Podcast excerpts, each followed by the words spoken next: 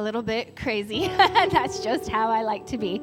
Um, but the Lord sometimes makes me not be, oh, that's much better, makes me not be quite so me. and He likes to pull me out of that sometimes and makes me be serious. I'm sure it's hard for Him. I'm sure it's not easy, but He does it. And when he puts those burdens on my heart, I take them very seriously. So while most of the time I do come up here or go before the youth, and I like to be crazy and and um, outside of that typical box. But the Lord has put a burden, and I am going to cry a lot tonight. I'm just going to tell you that. The Lord has put a burden on my heart that is heavy. And I shared what He had been speaking to me with Pastor. And we have the best pastor in the whole entire world. He is the very, very best. And when I did, he did something I don't love about him. he said, Oh, that's great. You should talk about it. so here I am to share what the Lord has put onto my heart. Wow. Can you hear me better? Better? Okay. Um, we're just do this all night. Rotate these microphones. Um, I am thankful, thankful to know God thankful that I don't just know who He is, about Him, but I know Him, and that He shares His heart with me. I am thankful He brought me to refuge, that I know all of you. I am thankful that He put a very special man into my life, my husband, Chad, who is a fantastic human being. And before, oh, yes, yes, that's appropriate. And before Chad came into my world, there was another man who came into my world, or rather, I came into his world. and this man, you should pray for because he still has to guide and direct me in my paths. He still has to pray for me, which I am grateful for. He has challenged me, he has been a strong man in my life. He's always pushed me to be the best that I could be, whether I wanted to be pushed or not, he pushed.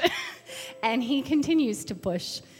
Most of all, he taught me how to fish, and for that I am eternally grateful. So thank you, my dad, whose birthday is today. so happy, happy birthday to my daddy. He is getting old. Okay, that's it. Now I'm not going to be silly. I'm going to portray to you what God has put and burdened onto my heart. Um, I would like to give honor where honor is due, aside from my pastor, my husband, my dad, but all of those who have helped me collaborate this message because I am not standing here alone. There are many prayers behind me, there are many hours of individuals building media for what you're about to see. Um, so thank you to Pastor Gavin Cool for the hours he put into that. To James for lending his voice where James is, I'm not sure. Um, to Abigail for putting this all into the system, clip after clip after clip. And for Brother Jim, man, we got this. We got this tonight, you and me. so, um, God has really been dealing with me about prayer and going deeper in prayer, more intentional in my prayers, and not just self focused prayers, but others focused prayers. And he really started to place this burden onto my heart. And so I do what I do, and I started researching. I am deep into my PhD dissertation, and I am researching. That's just what I do. I um, learned how to do this and have been honing in on this skill for the last four years. And one of the statements that they tell us when we first start out is you, when you're researching, you have to find out what other people have said before you. And then you have to build on that. And they call it standing on the shoulders of giants. Standing on the shoulders of giants. And so that is what I want to do tonight. I want to give a very heavy burden of prayer and a heavy burden of intercession that God has been pulling our church into But I don't feel like I can do that alone. And so I have researched and I have gathered, and you're lucky because I dumbed it down from about 50 clips of preachers, you're welcome, to uh, 10. so we have gotten it down. But others who are experts, who are prayer warriors, who are called and burdened for such a time as this, we are going to listen to several clips of them talking about prayer. The word of God tells us in Second Chronicles 7:14, if my people, which are called by my name, shall humble themselves and pray. Shall humble themselves and pray. That's the key. Prayer is the key. And seek my face and turn from their wicked ways. Then will I hear from heaven and will forgive their sin and will heal their land. God is calling us, refuge. God is calling us to move outside of what we're used to doing, our status quo. And boy, has he been doing that through this building project for the last years. But now he's calling us to move into prayer and fasting that is intentional. Prayer and fasting that is focused, not just whatever we wanted to pray that day, praying about my situation, because that's what we like to do.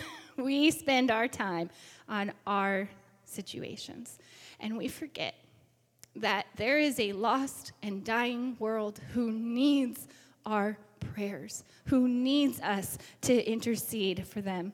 And so we are going to look into intercession and prophecies that have been prayed over this church, who have been prophesied over this church. Prophecies, that's a word that we hear a lot, but really, do we believe them? Is it something that we really think about and hold on to? How many prophecies has this church had? Sister Diana, you would know more than anyone how many prophecies this world has had. And sometimes prophecies can be really, really difficult to hold on to. Um, Brother Billy Cole says that looking through, or prophecies are like looking through binoculars.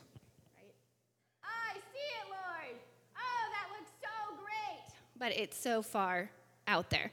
And then, and then we take them down and we see everything that's happening around us. And it's really hard for our minds to think, oh, yeah, that's actually to happen. Because we get distracted when we take those binoculars down. But the Lord is calling us to hold up those binoculars and to keep on praying and to not stop believing in those prophecies that He has given this church. We have to stand on those prophecies. In 70 AD, Titus, as had been prophesied, conquered Jerusalem. The temple, as the Lord Himself had told them, was destroyed, and God's people were scattered all over the world. For 1,878 years, Jews all over the world quoted Old Testament prophecies.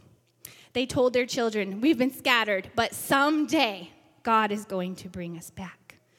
The glory of God is going to shine in Jerusalem once again. And decade after decade, and hundreds of years after hundreds of years, they told their children four words next year in Jerusalem next year in Jerusalem. When I read this, I thought in my mind's eye, I saw a lady walking into a gas chamber, walking in there and turning and looking, because we have records of this in history, turning and looking behind her and saying, as she's going in, next year in Jerusalem. She never lost hope. They didn't lose hope. They held on to the prophecy that God would bring them back. They had no homeland, they had no hope. They had never been further from what God had promised them than they were in those moments, yet they continued to say, next year in Jerusalem. They did not let go of that prophecy. Their faith carried them through, especially those Jews in 1948, that last decade. Can you imagine? They kept saying, next year in Jerusalem, prophesying it, speaking it, because that's what it takes. Prophesying and speaking what God has promised them. That's what it takes. Someone said it for the last time.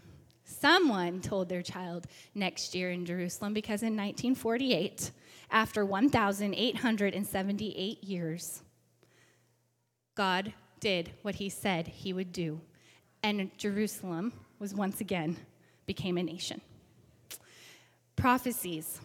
I'd like to remind you, Refuge Church, of some prophecies that we have had. Brother Near, just in this last year during this journey, because I could go on and on. Again, 20 clips, 10. Ryan Near prophesied over Pastor. He said, North, south, east, or west, it doesn't matter where you go, God's going to do it. Because we're going to spiritually walk all over the entire Kansas City metro area.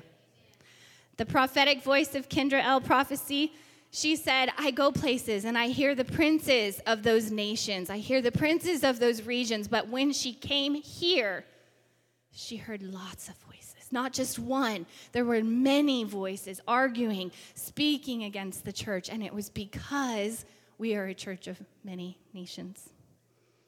Jason Cisco prophesied over our church about the significance of the timing of God in this moment. And there's a clip of Jason Cisco. There's so much more for you. I feel this. I sense this. When I woke up this morning, the Lord was just talking to me about so much more that He wanted to do, that He was going to open the heavens over this area. He's going to open hearts in this area, that He's going to open doors in your community. He's going to release it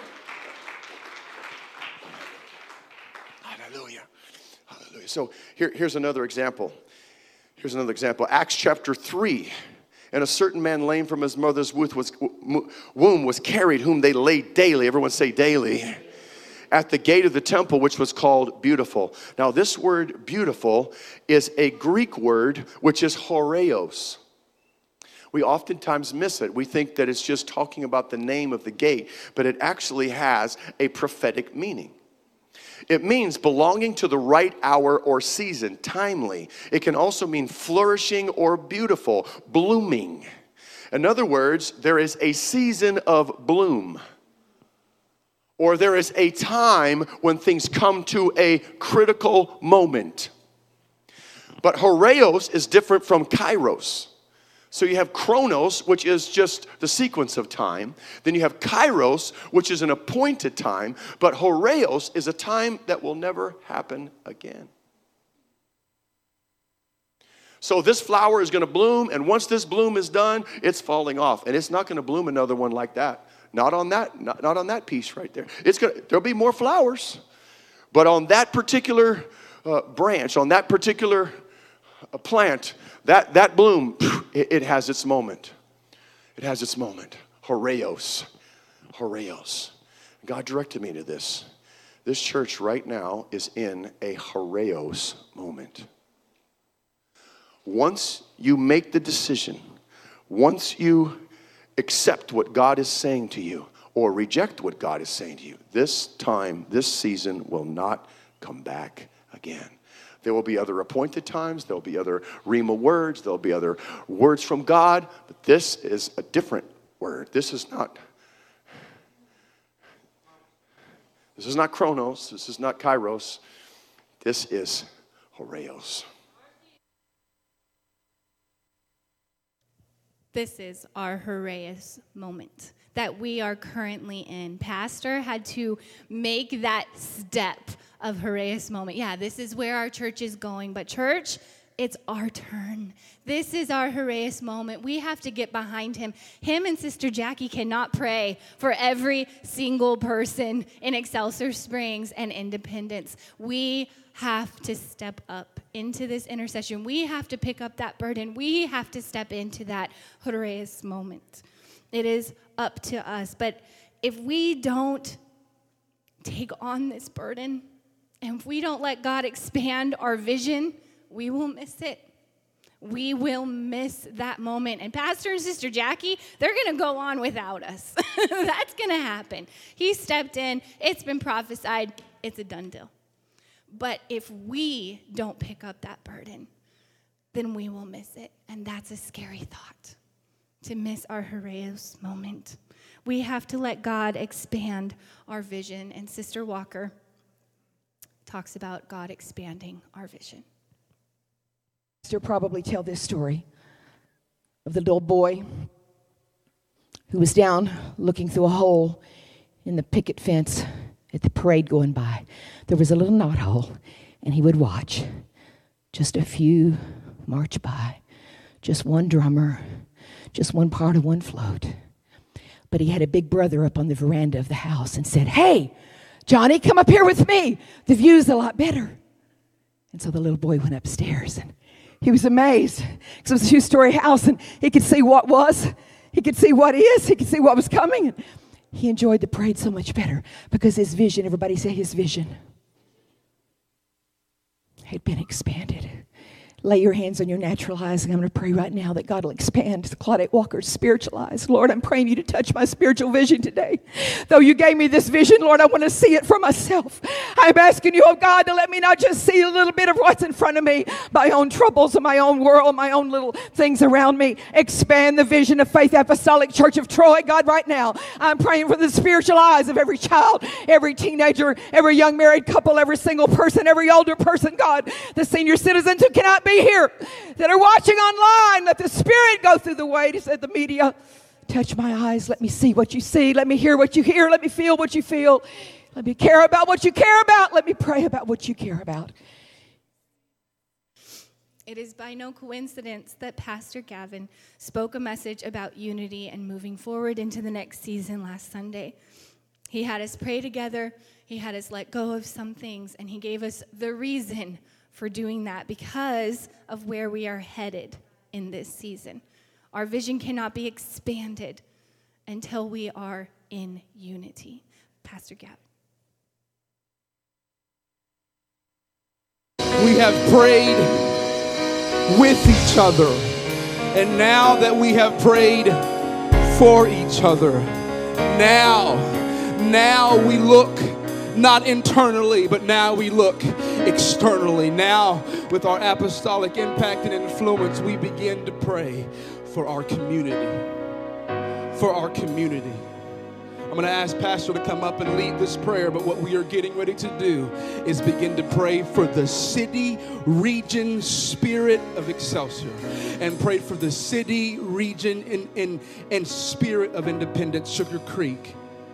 Because when we step foot in, when we are together, there is nothing that can stop the church. Pastor, would you come?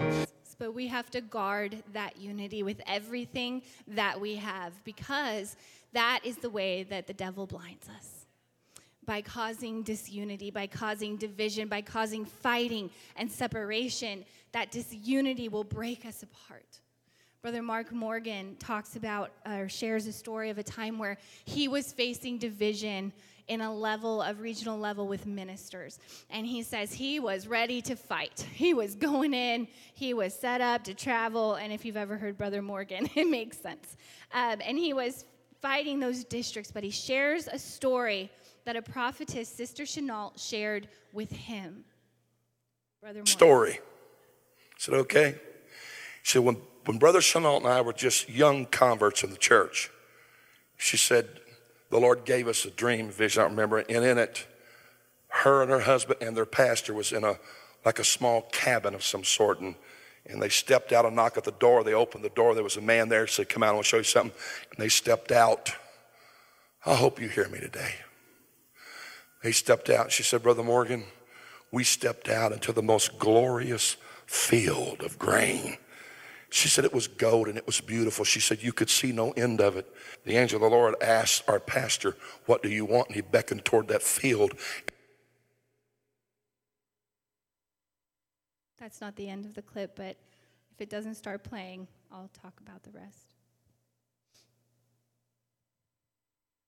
Said you could see no end of it. The angel of the Lord asked our pastor, What do you want? And he beckoned toward that field asked our pastor, What do you field? And then he turned, he looked over against that little cabin, and there were three small bundles of wheat and said, Choose. You want the field or you want those? And she said, my, my husband and I begged him, take the field. The field's the world. God can give us a revival that can affect the world. And she said, I watched my pastor choose three small bundles of wheat. She said, Brother Morgan, listen to me. She said, My pastor died a bitter old man, fussing and fighting with people, and he only pastored three small, struggling works. She said, Today the Holy Ghost told me to ask you, choose. What will you hold in your hand? A sickle or a sword? Because you can't hold both. Do you want to fight or do you want to be a harvester? Choose this day, Brother Morgan. Well, by then I'm sobbing. I'm in the floor begging God, please forgive me, God. I, am not going, God, please forgive me. And I have tried to live by that principle ever since. There's some things that you need to put your sword up over and let the good justice of God take care of it, and you get out of that business. Somebody needs to listen to me. You are distracted by squabbles and fussing and fighting. And every time that God tries to put a harvest in your family or a harvest in your neighborhood, you get distracted by some little squabble. And instead of reaching for a harvesting instrument, you pick up a sword and go get in the fight. And by the time you get back, the season is over.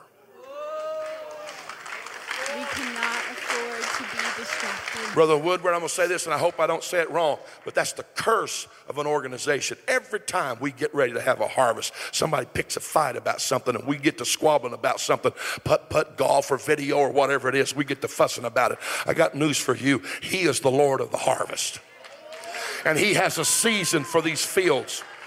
Are you listening to me? He has a season for these fields, and I am pleading with you right now to quit looking at the sack lunches. You've got to get your eyes on the things that sustain you and where you think that you find strength, and just getting caught up in your own world and your own business and your own thing. I'm telling you, those are the distractions. Outside these four walls, somewhere in this world, there is a field that's white and ready to harvest, and the Holy Ghost, which is the Lord of the harvest, is trying to send laborers into it and we cannot afford to be distracted. This is our Horeos moment. We cannot afford to be distracted in this moment. We cannot afford to be distracted in our Horeos moment because it will pass us. If we do not invest into the harvest through prayer and fasting, it will pass us. We cannot afford. We must prepare ourselves for the harvest. But make no mistakes, the principle of the harvest. And we enter into this season of focused prayer and focused fasting. We're declaring war. Don't make a mistake about that because the harvest does not come easily and it's not war with one another, but it's war with the principalities and the powers of the cities that we are going into. And if we do not gird ourselves, we will not reach the harvest. We will have the three leaning against the barn rather than the field that God wants to give Refuge Church. We have to be ready. We have to be ready for the harvest. Brother Green talks about the harvest and how it is always associated with war. Through the prophet Joel in Joel chapter 3, verses 9 through 14, scripture says, Proclaim ye this among the Gentiles that's you. That's me. We are the Gentiles. He said, proclaim this prophecy, if you will, to the Gentiles. Prepare war. Wake up the mighty men. Let all the men of war draw near. Let them come up. In the New Living Translation, I'll just show you kind of how it says it. It says in verse 9, it says, Get ready for war thought I was preaching about harvest. Just hang on. Get ready for war. Somebody say war. war. Call out your best warriors. Let all your fighting men advance for the attack. Verse 10 Hammer your plowshares into swords and your pruning hooks into spears. Train even your weaklings to be warriors. Verse 11 Come quickly, all you nations everywhere, gather together in the valley. And now, O Lord, call out your warriors. Verse 12, let the nations be called to arms. Let them march to the valley of Jehoshaphat. Notice the context war and valleys. Uh, he says, There I, the Lord, will sit to pronounce judgment on, on them all. Verse 13 Swing the sickle for the harvest is ripe. The harvest is ready. Come, tread the grapes, for the wine press is full. The storage vats are overflowing with the wickedness of these people. Watch this, verse 14. You ready? Thousands upon thousands are waiting in the valley of decision. There, the day of the Lord will soon arrive.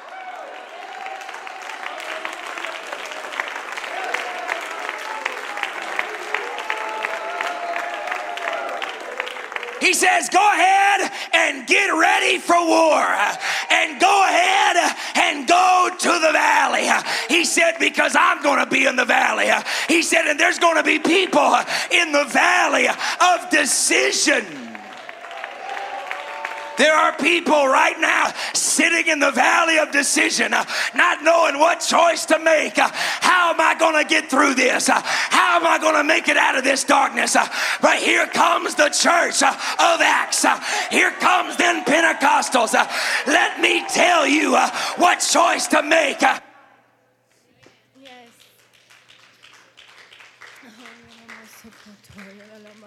Let me tell you uh, what choice to make. Uh, his name is Jesus. Uh, his, his name is Jesus.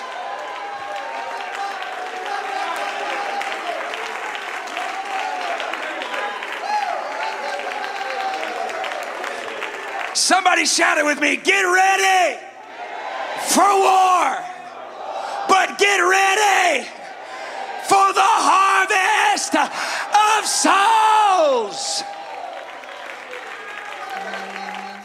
The harvest is ready.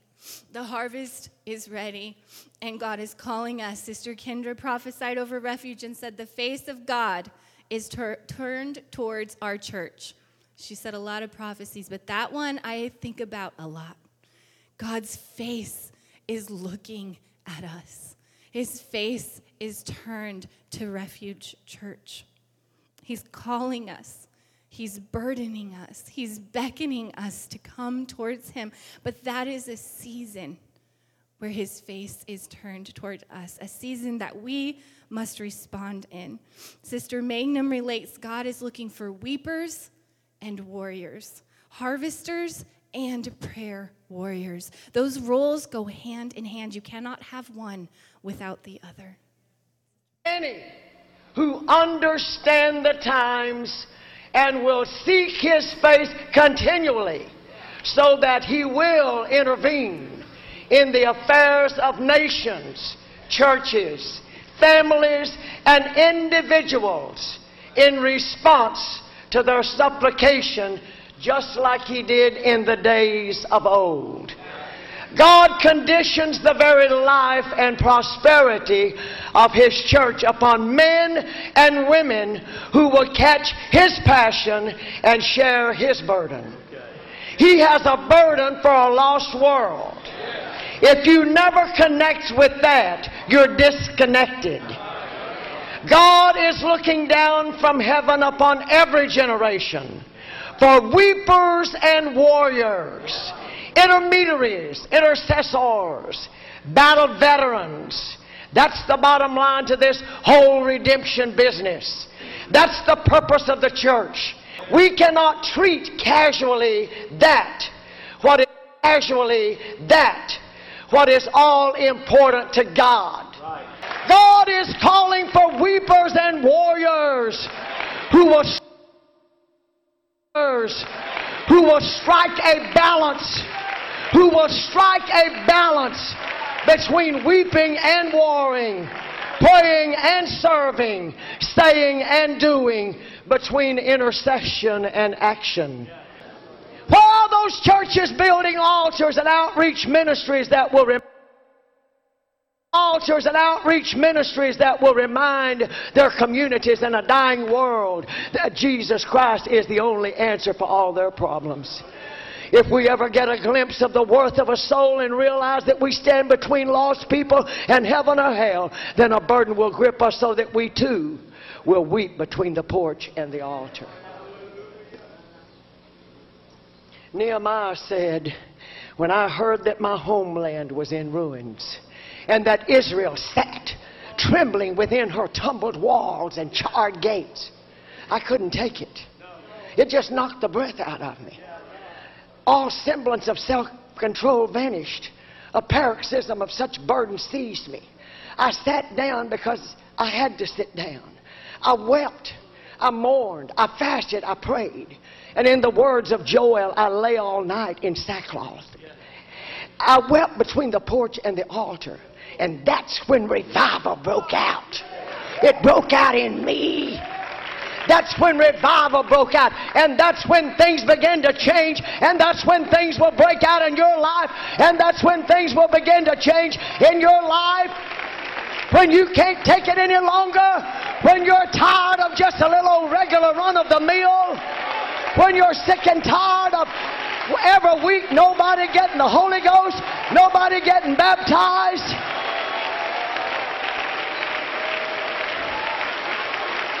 Sick and tired of our dead churches. Nothing going on, nothing attracting people. Folks, are you hearing me? Let the revival break out, a desire break out in you. Say, I can't stand it. Come on, somebody shout that louder than I can. Say it louder than that. Say it louder than that. Say it louder than that. You can do better than that. Say, I'm going to do something about it.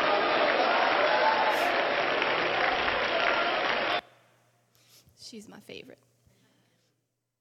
Refuge, as a church, we have to get to a place where we cry, I can't stand it, at the top of our lungs when we drive through the cities, when we hear the stories, when we interact with the broken. We have to have, our souls have to cry out, I can't stand it. And until we get to that place, we will not be able to reap the harvest that God wants us to reap. We have to do something about it. We have to respond in a new way because this is a new season and it requires our response in a new way. It requires us to step up intentionally with focused prayer. It requires us to respond to what God is calling us to do. Refuge Church, I believe we are the key to outbreak of revival in Kansas City. I believe that we are.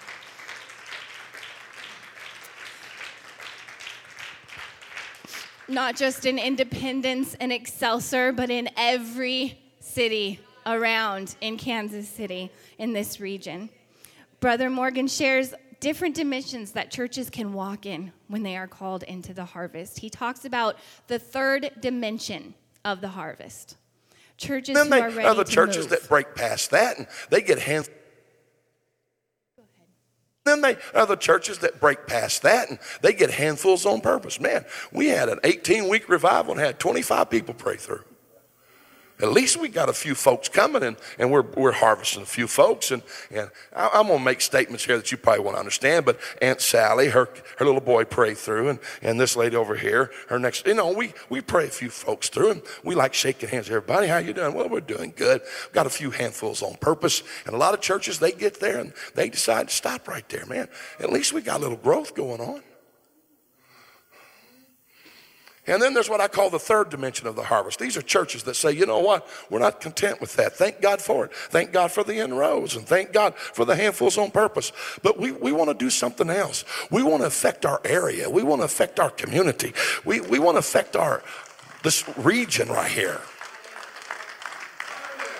Woo, hallelujah. And, and thank God for that. I, I, I thank God for churches like that. But there's one dimension that's even higher than all of that. There is a place that you can get in God and your relationship with that kinsman redeemer where it's not just handfuls on purpose and it's not just in rows and it's not just 12 ephahs of barley. But the fact is, you can enter into a relationship with the man that owns the fields, and the fields include the world. I am convinced that local churches, I don't know how to put it, that can have such a revival that that revival doesn't just impact that little in row that they got or just a few handfuls on purpose and not just the region, but the revival that happens there has the ability to affect the world. It moves beyond your ethnicity. I just believe that's the kind of revival that God's trying to give you right now. I think some of you need to lift up your eyes and get your eyes on the fields. There's fields out there, and they are white, ready to harvest.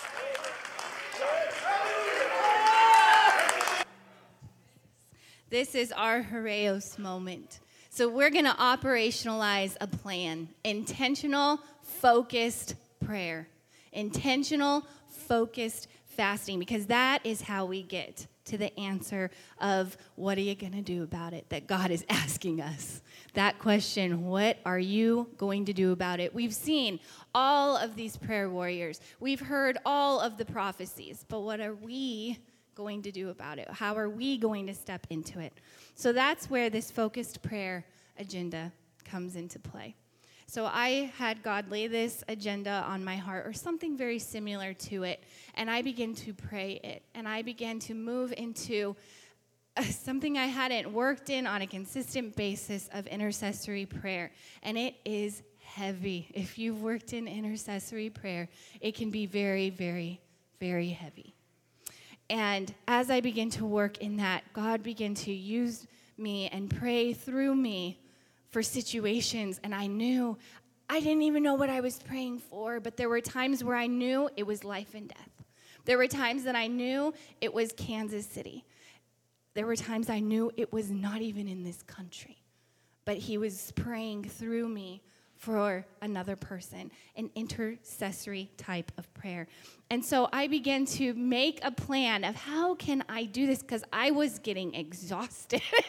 God was praying through me at three in the morning and every night for a whole entire week. There was a period of 40 days where I was completely exhausted and I was calling on my prayer warriors to cover me because I just felt like I was crippling and exhausting myself during this cycle. And so I thought, God, I want to be used in this so much. I want you to pray through me for this world. But I was like, how much? how many times do I do this? How much do I do this? And God really started to work through me and say, this is a focused, intentional prayer and fasting cycle. So I began to fast one day a week and then three days a month and when I did that, I prayed focused, intentional prayers and knew that during those times, those were the times God can use you, and He does, and He did, and He still does outside of those times. But those were the times I was focusing and intentional on not just praying for myself and my needs, but I was focused and intentional on praying for specific prayer points that were intercessory type of prayer points. And so, that is what God is calling and laying on my heart to share with you. As a church, we are going to begin to pray intentional prayer focus points. You're going to not pray them every day. This is not to exhaust us as a church. This is a prayer time one day a week when you are fasting because if you decide to sign up tonight, there's a sign up. Surprise. Uh, if you decide to sign up tonight, you will be signing up to fast one day a week and then the three days on our quarterly fast that we that pastor calls for us as a church one day a week and three days and i tell you that ahead of time because there are ten, 10 prayer focus points and that seems like a lot but you're not doing this every day it is just on the one day, unless God calls you to do that. Of course, if you pray them every day, if God calls you to that, then do that. But signing up today is for the one day fast a week and the three days quarterly. I ran some math on it, and the math comes out to we would be fasting one day a week for 52 weeks, so 52 fasting and focused prayer days four quarters in a year, so that gives us 12 because we're doing our three day fast. That would be for every single person in this church who signs up for focused prayer and fasting, 64 prayer and fasting focus days per person this year. If only 28 people, I'm not saying God said 28 people, that's not what I'm saying. That's just the math that I worked. If only 28 people participate in this for one year, we are offering God intentional, focused prayer of five solid straight years this year. that advances his kingdom so fast. That advances us. So, when you're praying these points, what will happen is you will sign up if you so choose, if you feel so led to do. In their back, there's a written one. We will be sending out a link, I believe. We'll be sending out a link um, tomorrow to sign up as well. But what will happen is we will cover all of these prayer points, and they are individualized because this is a large region. And so, the first prayer point that you will begin to pray is for your world, my world, my sphere of influence my family, my neighbors, my coworkers. And God places these burdens on our hearts because I know that it's not me. I'm too selfish. I just want to focus, and don't look at me like that. You're selfish too. and God, we just want to pray about ourselves and our things and things that matter to us. So when we feel a burden, that's coming from God. That's coming from God.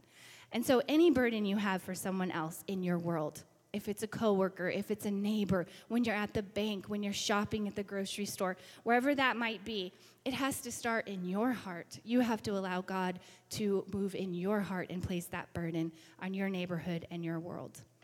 The second prayer point is for our church, that God would remodel us as a church that he would increase our faith, that he would give us spiritual eyes to be able to see what he sees, hear what he hears, say what he wants us to say, and when he wants us to say it. Praying for the leaders in this church and praying for each other. The third prayer point will be for prodigals, those who have come and have left, those who are not here right now, but we know that they're here in this city but they're lost and they're broken. We're going to pray for each other's prodigals. And so this will be you submitting a name, whoever that is.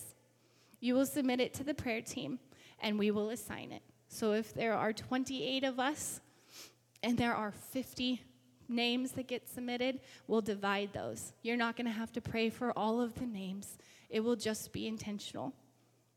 I hope that I am assigned Sister Diana's children. Not that I'm going to pick them myself, but um, we won't know, right? We won't know who we're going to get assigned because it's going to be down a list. But we're praying for someone else's loved one that they've been praying for. Those MIAs. Our next prayer point is for this city, a city of independence and Excelsior Springs.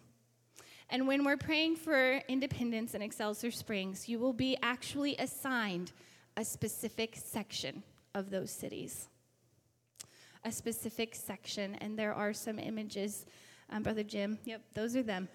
So we will go from really large and bring it down into a section. And your section will have the picture of your section, all of the street names that are there, and then on the back of this card, it will have information. This is section one. It is 15.77 square miles. There are 5,877 people in this section. This is just the section by our church, our new church building. There is one significant location, Elm Grove Elementary School. There are 10 different neighborhoods in this section. That's just one section.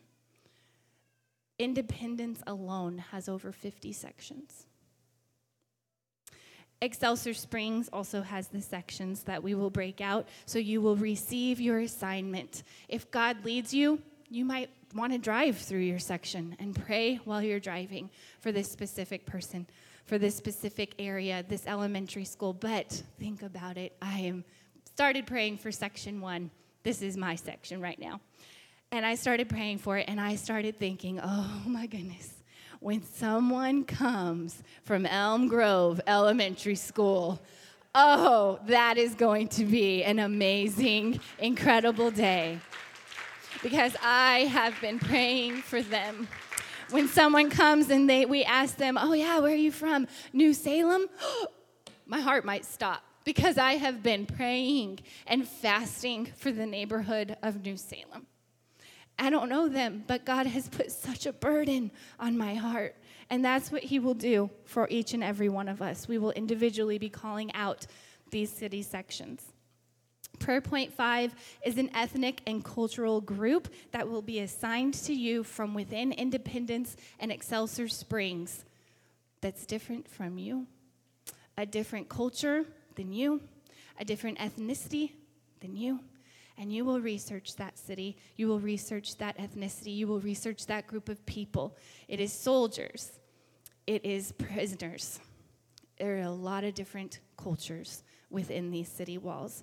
You will pray over them, you will be assigned one ethnic or cultural group.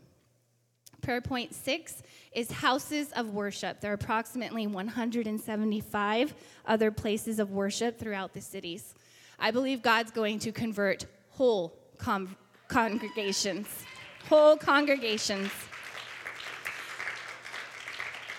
We're going to believe for all the churches, all the mosques, all the temples, all the synagogues, you will be assigned two to three different churches that you will pray over specifically. Brother Charles Robinette gives a fantastic prophecy about whole congregations being converted. You are not going to be the only church in your city any longer, but the Baptists are going to become one God, Jesus' name, tongue talking. The the Catholics are going to become one God, Jesus' name, tongue talking. The Muslims are going to become Jesus' name, one God, I wish there was somebody who believed that word. Your city is about to be turned upside down. Hallelujah, Jesus. Prayer point seven is the Kansas City Metro UPCI churches. We have to have unity within UPCI, within our organization. And what a better way than to pray for another church that's right here in Kansas City, praying for angelic assistance for them, praying for wisdom, praying that they would have revival, that they would have harvest. 17 churches, you'll be assigned one. Prayer point eight is for our North American missionaries in Missouri. Um, there are 12 Missouri District North American missionaries. You will get a picture of your person or your missionary. Um, there are 13 daughter works, and there are 24 prayer points. So you will likely receive one prayer point and a missionary that you will be praying over. Prayer point nine is for the United States of America. I'm not going to break that one down, that's just big. You're just praying for the United States against the Antichrist spirit, uh, for our government. It's a scary time right now. It's a scary time, so praying for the leaders. Prayer point number 10 is for the nations of the world. There are 193 nations, so you will be assigned. No, I'm just kidding. We won't do all 193 nations.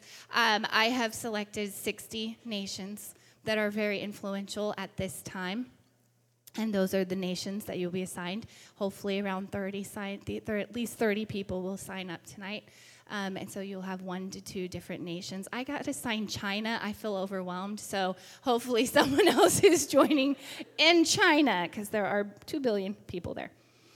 Um, so we'll focus on the 60 major nations. When you sign up, it will take a couple weeks for us to break out these different sections and make the assignments. So within two to three weeks, you will receive that packet of information and you will begin praying and fasting. It sounds overwhelming. I know it does. It sounds like a lot. One day a week, three days and a quarter when you're fasting. And when we're praying intentional prayers, it's going to flow. You can pray them all together at one time. You could pray some in the car and some when you're on a break, wherever it might be, whenever God leads you. But we have some prayer point um, scripts that we have written out so you can hear what that might sound like. And um, we have a recording of that.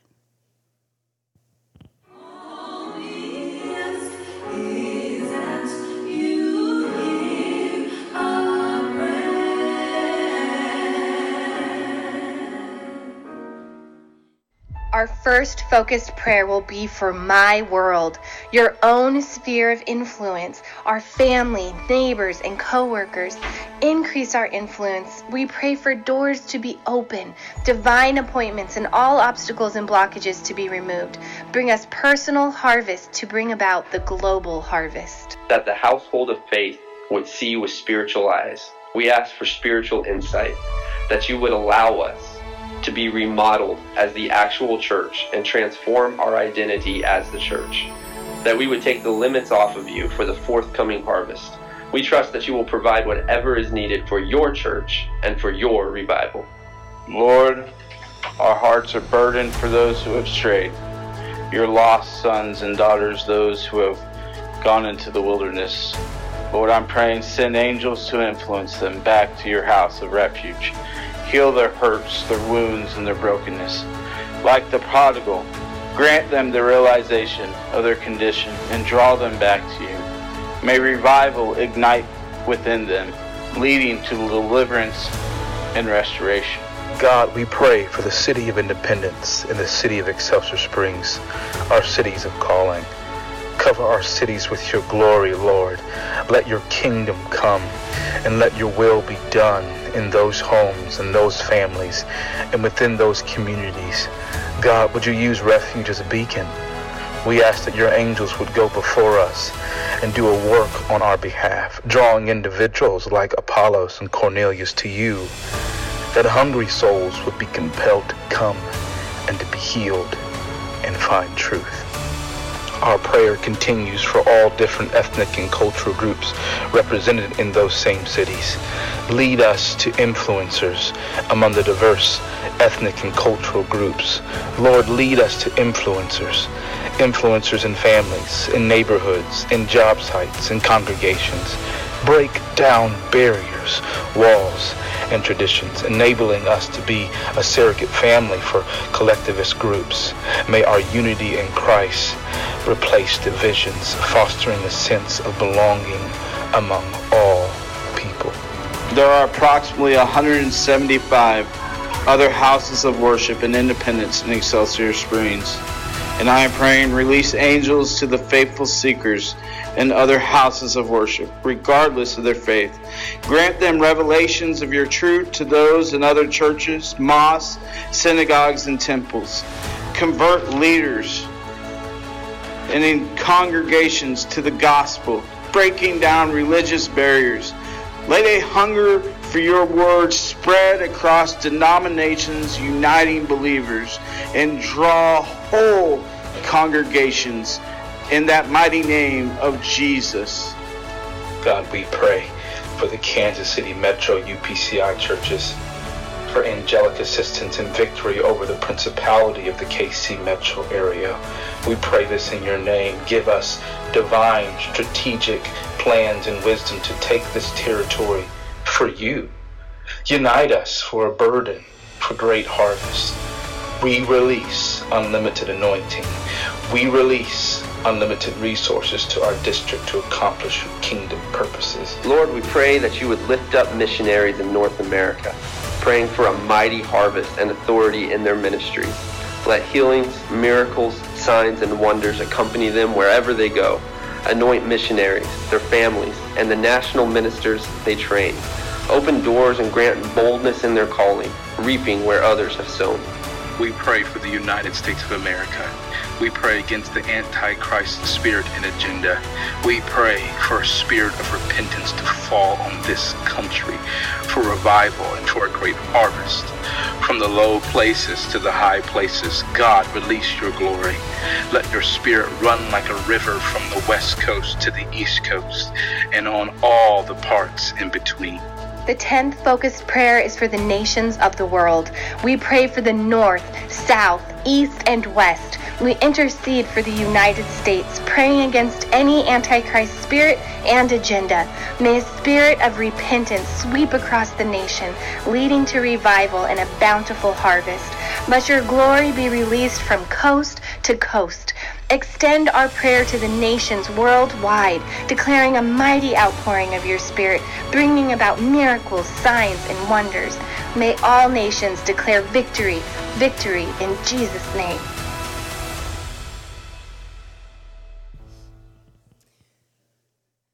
One of the most instru- instrumental preachers of Pentecostal movement was Brother Verbal Bean, and he described different levels of prayer. The first one was prayer. Say prayer. Yeah, talking to God. That's what prayer is. The next one that he talked about was supplication. Say supplication. It's when we give specific requests. Usually those are about ourselves, specific requests for ourselves. The next one is thanksgiving. Say thanksgiving. That's when we're giving thanks to God.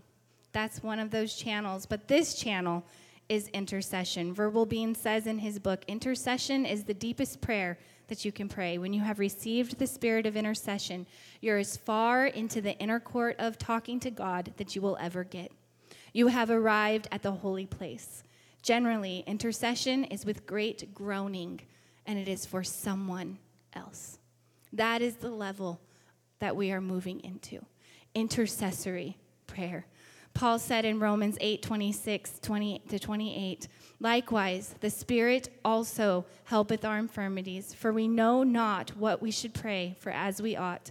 But the Spirit itself maketh intercession for us with groanings which cannot be uttered. Brother Woodward gives a brief and amazing introduction to what intercession is. Intercessions, uh, our modern word would be intervention. Intercessions are interventions on behalf of others. Intercessors are prayer warriors who stand. Intercessors Are prayer warriors who stand in the gap for someone else. Intercessors act like a bridge over which blessings can pass. Intercessors refuse to allow the devil to win a victory. Intercessors are those who say over and over, Thy kingdom come, Thy will be done, until they see it happen. Those are people that know how to pray intercessions, intercessory prayer. Like the midwife who assists with a birth and then is forgotten by the family. It is rare to see an intercessor recognized here on earth.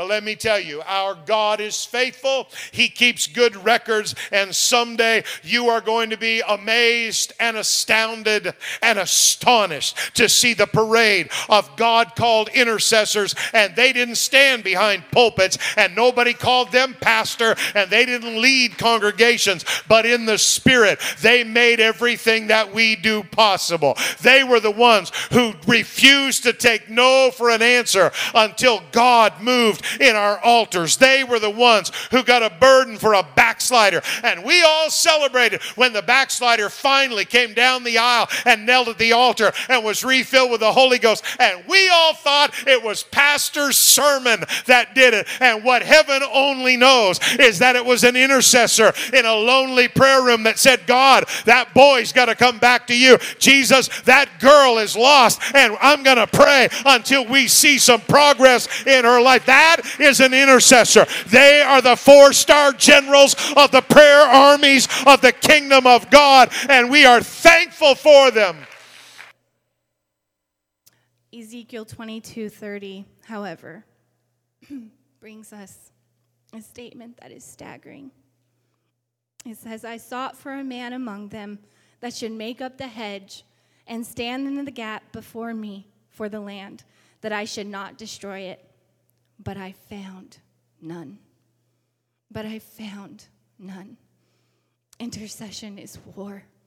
It is hard and it is intentional. And we have to be willing to step into that gap and pray for our world. We have to be able and willing to be available to step into intercessory prayer. This is the last clip, and Brother Josh Herring shares a story about interceding. Driving through Kentucky a couple years ago, Janae starts crying, weeping, and she's looking at her phone and she's just weeping and crying. And I'm trying to get through traffic, and I'm like, what's wrong? And, and what happened? And she can't even speak. And she, I'm like, you know, who died? What's, what's what do we need to do? And finally, we stop, and she starts reading this to me. That in Pennsylvania, a lady worked at Walmart had two kids, five year old, forget the oldest his name, Ryan or something, and then Scotty was three. And she met a coworker at Walmart, big guy, 6'5, 350 pounds. And uh, somehow they moved in together. And the news said that, well, my wife was reading that one morning, Scotty, three year old, got up for breakfast and didn't want what they were going to give him. So the man tied him to the chair and began to punch him over and over and over. Threw him in the room, beat him ferociously. Then left him in the room all day long. The next morning, the next morning, they called him out to eat breakfast again. And the little guy obviously couldn't open his mouth. And because he couldn't open his mouth, the man did it again. Over and over and over and over. Threw him in the room, left him all day long where little Scotty died by himself, beat to death. I'm leaving out a lot of details on purpose. It was so ferocious that you couldn't even fathom. A human being so possessed by the devil. And when she said that, I got mad at God. And I said, Why would you? Why? And all I heard back was this there was no intercessor. There was no intercessor. No one was available. No one was praying for them. That's what happens when churches aren't praying. That's what happens when all we say is, Lord, send us revival. And then we walk out and we forget. And we don't pray and we're not focused. But when we begin to pray focused prayers, like we have never prayed before, things are going to start stirring in the spiritual realm. You will begin to pray for those people who need prayer, who need God to intervene. When you sign up, the sign up is on that back table or via the link, but you're making a commitment. You are committing to be an open vessel that God can pray through when there is a need for people. Focused prayer for your assignment, for your person, for your people. You are making a commitment to pray for the neighbors, to not walk around the city with your blinders on, but to see them, the broken and the hurting. Your coworkers are counting on you. You might be the only person that will pray for those people. You might be the only person that God has assigned for that person, for little Scotty and people like him. We have to be that open vessel. Someone is counting on you. Who is going to pray? Someone's prodigal is counting on you. Someone's neighbor is counting on you. The United States is counting on us. Independence is counting on us. Excelsior Springs is counting on us. North American churches are counting on us. Who will be an intercessor? Who will be available? Not everyone's going to respond. I know that. Not everyone's going to feel the call to be an intercessor, but God is taking us to this place because the fields are white and ready to harvest. And it is our time, Refuge Church. This is our kairos moment. Don't let it pass us up. Don't let it pass you up. The sign up is open, these altars are open. How will you respond? Oh,